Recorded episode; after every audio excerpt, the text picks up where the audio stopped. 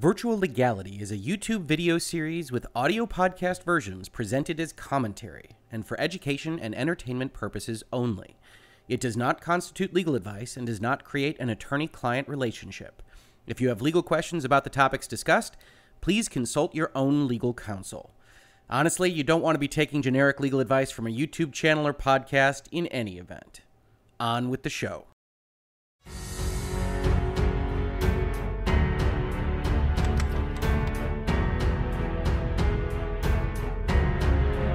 Are indie games really stagnant? Unbraiding the words of Jonathan Blow. Hello, and welcome to another episode of Virtual Legality. I'm your host, Richard Hoeg, managing partner of the Hoeg Law business law firm of Northville, Michigan. And today we're going to talk about the business side of video games. In particular, there was an article in uh, Game Daily Biz that was an interview with a fairly prominent independent game developer, Jonathan Blow, who was responsible for uh, two primary games Braid, uh, which was a game really at the start of the Xbox Live arcade phenomenon during the 360 era. And then in this generation, a game called The Witness, which my daughters refer to as the puzzle game because it consists primarily of walking around and solving these line puzzles. And in this interview, Jonathan Blow has a number of things to say about independent game development, a number of things which relate to the business of making video games, and a number of things I think are a bit confused in the statements that he's trying to make. And so I wanted to go over them because I think it's interesting. And I think a lot of people online have reacted very strongly to the statements he makes here. Uh, and I think with some degree of justification. He makes a lot of blanket statements uh, that maybe aren't as accurate as they otherwise could be. He's clearly a person that has uh, a lot of opinions about the direction of the game industry, certainly about the games that he has made himself. Uh, but I do think that some of the suggestions and some of the comments that he makes about the direction of independent game development and the market for it uh, are maybe not incorrect as much as they are inaccurate because of the way that he frames them. So I want to go over this interview with you uh, because I do think it's very interesting. And I don't know that we've talked about the business of video games nearly as much as the law of video games over the last uh, maybe dozen episodes of Virtual Legality. And frankly, as a business lawyer, I like both aspects. And this really does touch on that kind of commercialization, what it means to market a video game, what it means to develop a game and anticipate what that market might be and how you might become overly risk averse about what you are seeing in the market. So, looking at this interview, it says Casual Connect, which is the name of the conference uh, that uh, this interview was taken at. Indie development is stagnant, says Braid creator Jonathan Blow. Braid made Jonathan Blow one of the brightest stars of the late 2000s indie development wave. Digital distribution via platforms like Xbox Live Arcade had finally opened up the walled console garden to share offbeat and esoteric indie games with the Xbox community. Blow consolidated that success in 2016 with the critically acclaimed The Witness, but feels that the initial promise of that heady time has gone unfulfilled, stating that game development has stagnated in the years since. It's easier to make a game than it ever was, he began. There are more people making games than there ever were if you want to get into it, it's easier to get into it than it ever has been. So that's all good. I would say, say though that if you talk about progress as a medium, are games getting better in their own right? I'm not sure. And just taking a step back from those initial statements, I think that's fair enough. I think anybody that's looked at the video game industry in this generation, the PlayStation 4 generation, the Xbox One generation, can look at, in particular, I would say AAA development and say, mostly we're getting variations on the same kind of thing. The same kind of first person shooter the same kind of third person shooter with maybe light story elements. And i think anybody that wants to say maybe the entire game industry has stagnated especially at the highest levels of spending i think that's a conversation that's entirely justified. And we've talked about that on this channel before but when you spend that much money when you have to spend hundreds of millions of dollars to get a game to fruition when we're talking about AAA a lot of the time you have to go and you have to try to make sure that you do have massive appeal because that's the only way you're going to get your money back. And so you do see this kind of pipelining into various genres, into various game designs. Uh, and I'm not sure that that's necessarily healthy for the industry in the long run, but I think you can absolutely see it at the highest level of video games right now and throughout this generation. Where I would say you don't necessarily see it is in independent games, which is exactly what Jonathan Blow is talking about here. So let's see what else he has to say. He says where progress has been, he puts it down to what he calls ambient evolution, which I think is a great term, actually. He says games improve gradually over time as designers have better things to look back on and refer to. I think that has generally been a constant positive trend, but there was a promise if you go back 10 or 12 years ago that once all these independent people are making games, there's going to be this great explosion of creativity and games are going to be really awesome. And I think for the most part that most developers are too afraid to actually do that. There's a small number of people who I would say actually do creative stuff, but everybody else is trying to be like a cheap AAA game.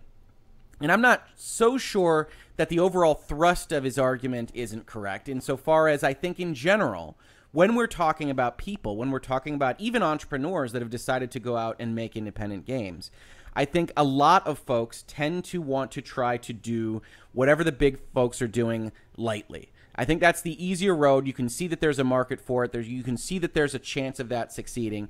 And I do think that some developers in the independent scene wind up getting into that mold. We're going to do a survival crafter game, but it's going to be just a little bit less than this other one that has a lot of money behind it we're going to do a battle royale game, but it's going to be a little bit less than this one that has all this money behind it because they can see that there's a market for it. And sometimes that's how people cut their teeth. And I don't want to disparage Jonathan Blow's work. I've actually really enjoyed Braid and The Witness. But if you look at those games, they are essentially kind of knockoff versions of different types of games that have existed before. Now, Braid is a platformer. It's a 2D side scrolling platformer game with a twist. And I think the twist is well earned. I think he does a great job with it. I really like Braid. But if we look back and we say how many kinds of games over the history of video gaming can we define as a platformer with a twist? I would bet that it's in the hundreds, if not close to a thousand at this point. And so the fact that his twist works, the fact that he has good design, he's a good designer, doesn't take away from the fact that he built on the shoulders of this previous activity. He built on the language of what a 2D platformer is, and that's normal. In the same way, The Witness, if you've played it, is really reminiscent of old school PC adventure puzzle games. In particular, games like Myst and games that just have a mysterious location where you find a lever that you have to pull and maybe it turns a lighthouse around, etc., etc., etc. And The Witness does a great job with it. It presents a lot of new puzzles, it presents a lot of interesting things to think about. But overall, the structure of the game is based on the type of game that has existed before. There's nothing wrong with that. That is that ambient evolution. But Jonathan Blow is as guilty of it as anybody else. And I don't think it's necessarily the right thing to take that away from the current crop of game developers who haven't made their hay, who haven't cut their teeth, who haven't made their millions of dollars in Xbox Live Arcade like Jonathan Blow did. And so I think there's a kernel of truth here. I think he's a smart guy, and I think there's a lot of kernels of truth in what he says, but he goes too far with them, and it winds up coming off as attacks on the various people that are trying to bootstrap their way up into the industry. Continuing on with his interview, he says everybody has their own motivation, right? And this is in response to a question asking about whether independent developers are chasing industry trends. And he says a lot of the time, it's just somebody thinks it's cool to make a game and all their reference material in their head is like Call of Duty or something. So then they go and just essentially try to make that with differences, which is, I would say, a more innocent version of not being creative because you're being excited about something, but it happens a lot. And again, I, would say that's generally how development happens. That's what evolution is. And so it's interesting to me to see him kind of commenting on it in this framework because Braid is a 2D platformer, because Witness is a first person puzzle island game of the kind that have existed before with a twist, with, as he describes it here, with differences. And so I think what he's basically commenting on, or maybe even subconsciously commenting on, is the fact that he doesn't like the differences that are introduced, or that they're not significant enough, or they're not the way that he would do it. But the fact remains, he did that. He made a Call of Duty or something with differences. And now other people are doing that because it makes sense to build off of what developers, what the game industry in general has developed on an evolutionary basis. You see this across all industries. I have a lot of clients that are in the tech fields. They do biopharmaceuticals, they do life sciences technology, they do software, they do video games. And almost in every single instance, they are building off intellectual property, research, development that has existed even before their company, maybe, and whether or not they're licensing that in or they're just building it off of ideas that they have had that have been sparked by other concepts in the or around the market or research institutions. That's how society advances. That's how these corporations work. So this isn't unusual for video games, uh, but it is kind of called out here in a way that I think maybe disingenuous is too strong, but doesn't really take into account what he did or what is really necessary to make something uh, really throughout history, but certainly in the modern era. he says, uh, Brown, the person interviewing him, suggested that there's a greater diversity of themes and topics that games will now, now tackle, but Blow doesn't agree. I don't think that's happened, he said.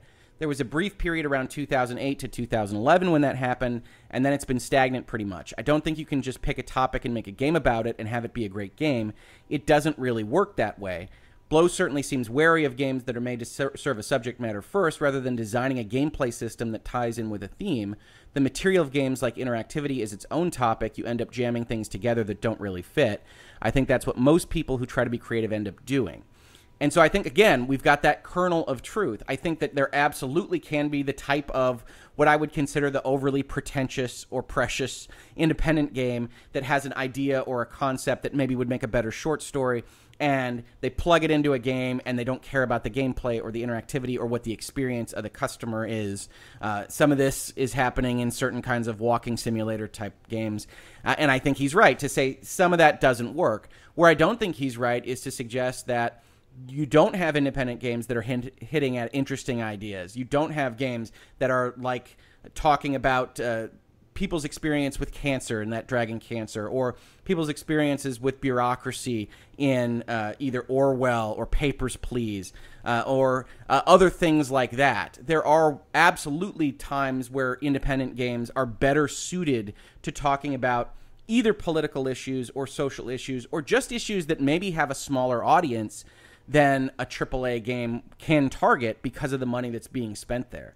You know, if you've got a spend of $100,000, you can make your profit, you can feed your family if you find an audience that pays you $250,000. And so that's a different thing than a AAA game that spends $100 million. And if they sold their game and it made $250,000, the entire company would go under.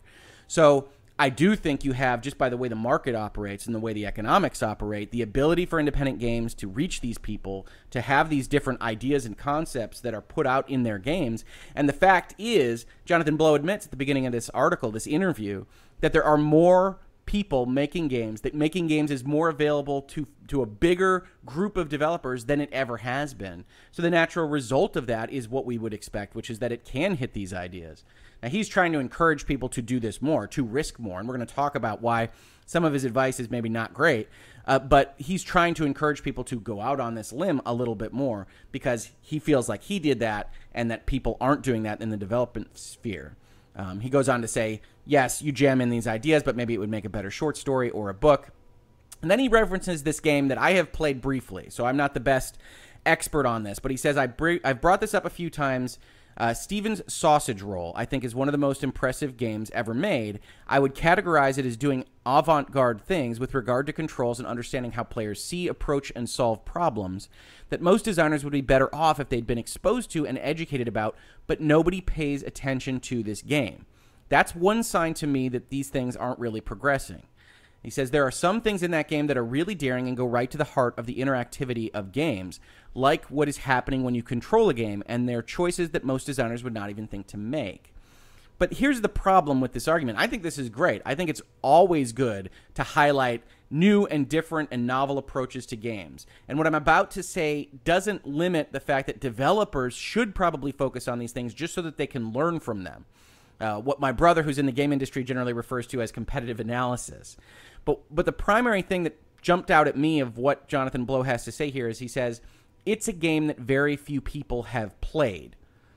It's a puzzle game, it's pretty hard, and it does a very good job of exploring a certain space of interactivity. But let's focus on it's a game very few people have played.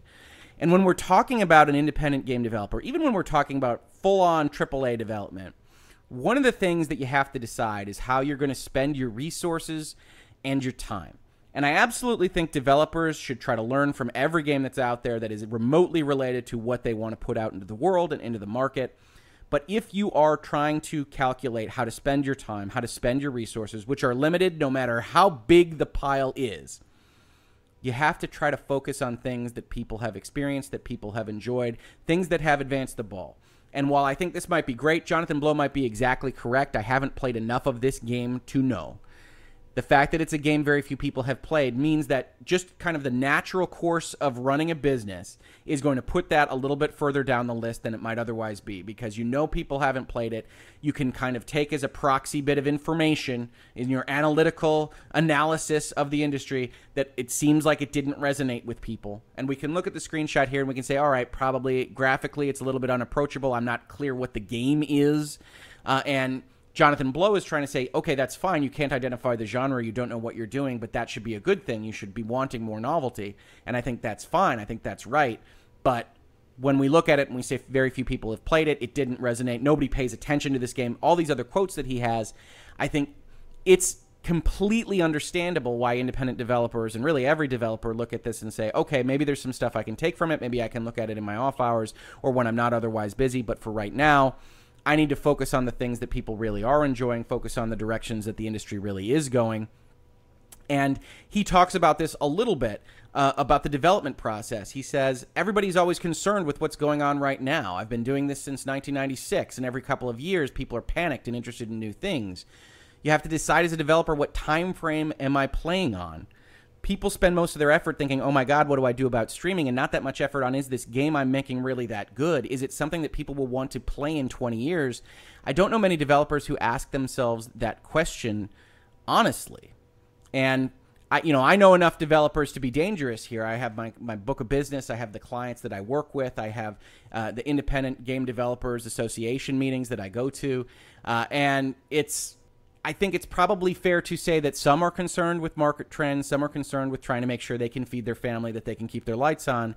But more often, what I see from these people who are generally very passionate, who have, are generally eschewing some other better paying form of career, whether that's in engineering or software or information technology, to make games because they love them, because they did something for them in their lives that was really important to them. You see this passion in all of the IGDA meetings. And I think for the most part, they do care about what it is that they want to put out into the world, what it is that they want to say about the world, and, and, whether or not that's in the form of a very simple puzzle game or whether it's in something more elaborate that talks directly to a social point of some kind. I think they do care about what it is that they are making. More than necessarily what Google Stadia is going to do or what the most recent Iron Maiden lawsuit is about.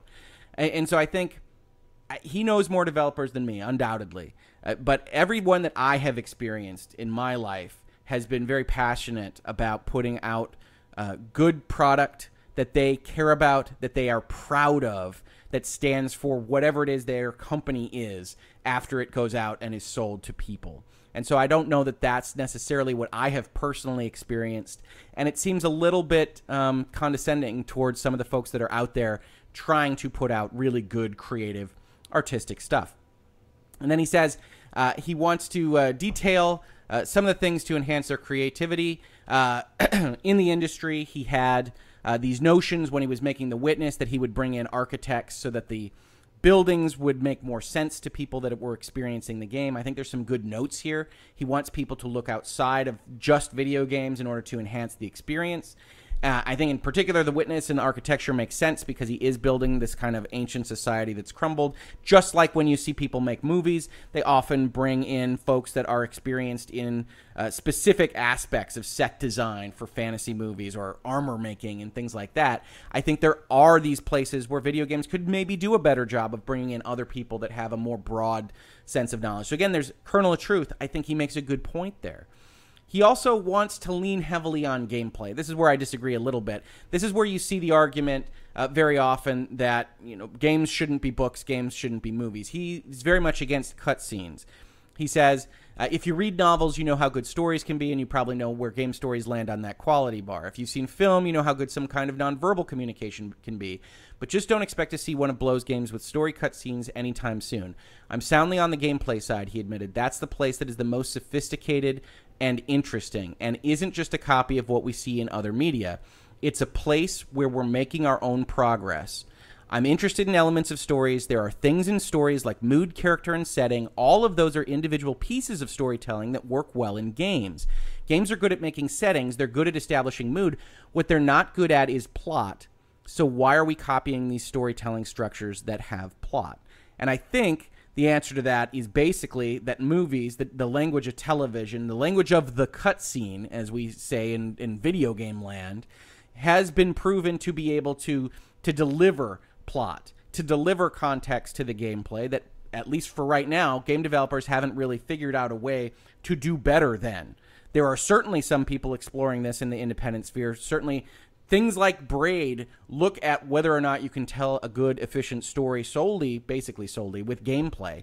And it succeeds largely. But it's a very specific kind of story, and it's a very specific way of interacting with gameplay. And I think if you want to have something that is resonant moment to moment, whether it's Halo or the new uh, Death Stranding game, that cutscenes can, in fact, inform how you feel about that moment to moment gameplay. That 30 seconds of shooting an alien can be informed by those cutscenes. They can deliver that kind of feeling. I recently played a game that I really enjoyed that was based primarily on the way I felt about the characters and the plot of the of the landscape, and that was Days Gone, which a lot of people didn't like but that really worked for me. And I think it would be impossible to deliver the kind of feelings that I had towards the end of that game without a lot of really good detailed cutscenes. And so I disagree with him. I've always disagreed with folks that espouse this kind of concept that, hey, if you're watching something, you're not playing it.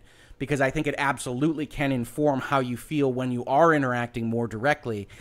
And that is a very important thing to do in video games. Even if he thinks they look a little bit more like movies. He says, My primary goal in life is not making money, which is an easy thing to say for someone who has made his hay with money.